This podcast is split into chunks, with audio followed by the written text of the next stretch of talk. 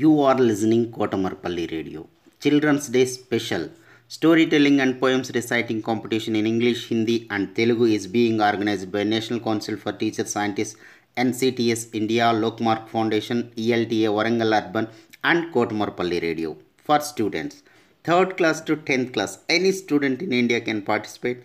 Last date 8th November 2020. Further information contact Mrs. Umarani through email cdays2020 at gmail.com cdays2020 at gmail.com don't forget to enroll. As part of this, Anushka, 8th class student of Kendriya Vidyalaya Sangathan Rauposa, Samastipur, Bihar state, reciting you a famous poem, The Walrus and the Carpenter. Listen and enjoy.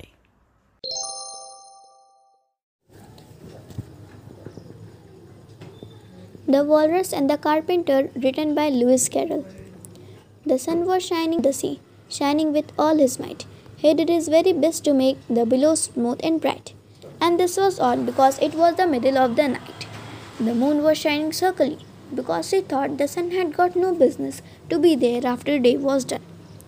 It's very rude of him, she said, to come and spoil the fun. The sea was wet as wet could be, the sand was dry as dry. You could not see a cloud because no cloud was in the sky. No birds were flying overhead, there were no birds to fly. The walrus and the carpenter were walking close at hand. They wept like anything to see such quantities of sand.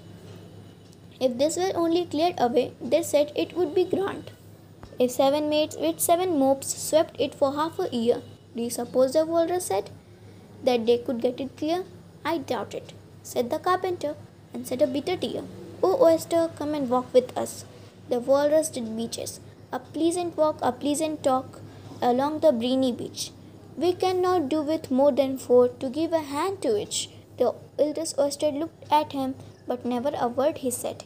The eldest oyster blinked his eyes and shook his heavy head, meaning to say he did not choose to leave the oyster's bed.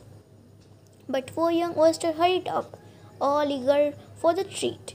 Their coats were brushed, their faces washed, their shoes were clean and neat. And this was odd because you know they hadn't any feet. Four other oysters followed them, and yet another four. And thick and fast they came at last, and more and more and more. All hopping through the forty waves and scrambling to the shore. The walrus and the carpenter walked on a mile or so, and then they rested on a rock convexionally low, and all the little oysters stood and waited in a row. The time has come, the walrus said, to talk of many things of shoes, of ships, of sealing wax, of cabbages and kings, and why the sea is boiling hot and whether pigs have wings. But wait a bit, the oyster carried. Before we have our chat, for some of us are out of breath and all of us are fat. No hurry, said the carpenter, and thanked him for much of that. A loaf of bread, the walrus said, it, it was with the sheaf in it. Peppers and vinegars beside are good indeed. Now, if you are ready, oyster dear, we can begin to feed. But not on us, the oyster said, turning a little blue. After such kindness, that would be a dismal thing to do. The night is fine, the walrus said. Do you admire the view? It was so kind of you to come, and you are very nice. The carpenter said nothing but cut another slice. I wish you were not quite so deaf. I have had to ask you twice. It seems a shame, the walrus said, to play them such a trick. After we have brought them out so far, then and made them throat so quick. The carpenter said nothing, but the butter spread so thick. I weep for you, the walrus said. I deeply sympathize.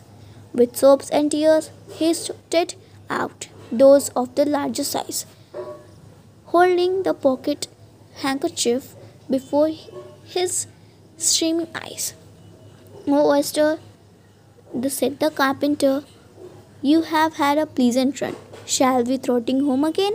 But answer came none, and this was scary odd, because they have eaten everyone.